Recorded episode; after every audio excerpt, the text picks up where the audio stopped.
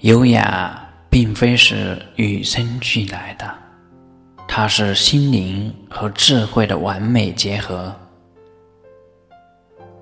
一个人的优雅是来自阅读、人生历练和生活的塑造，是自信、独立和高雅的象征。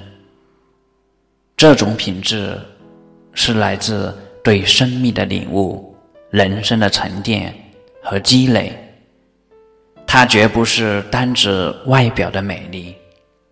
而是顺应生活不同状况而反映出来的一种内心的智慧。优雅的人一定是有一双感受美的眼睛，有一颗善良的心灵，是岁月塑造出灵魂深处的智慧。人生最珍贵的是历经生活的千回百转，仍有一颗。柔软、善良的心。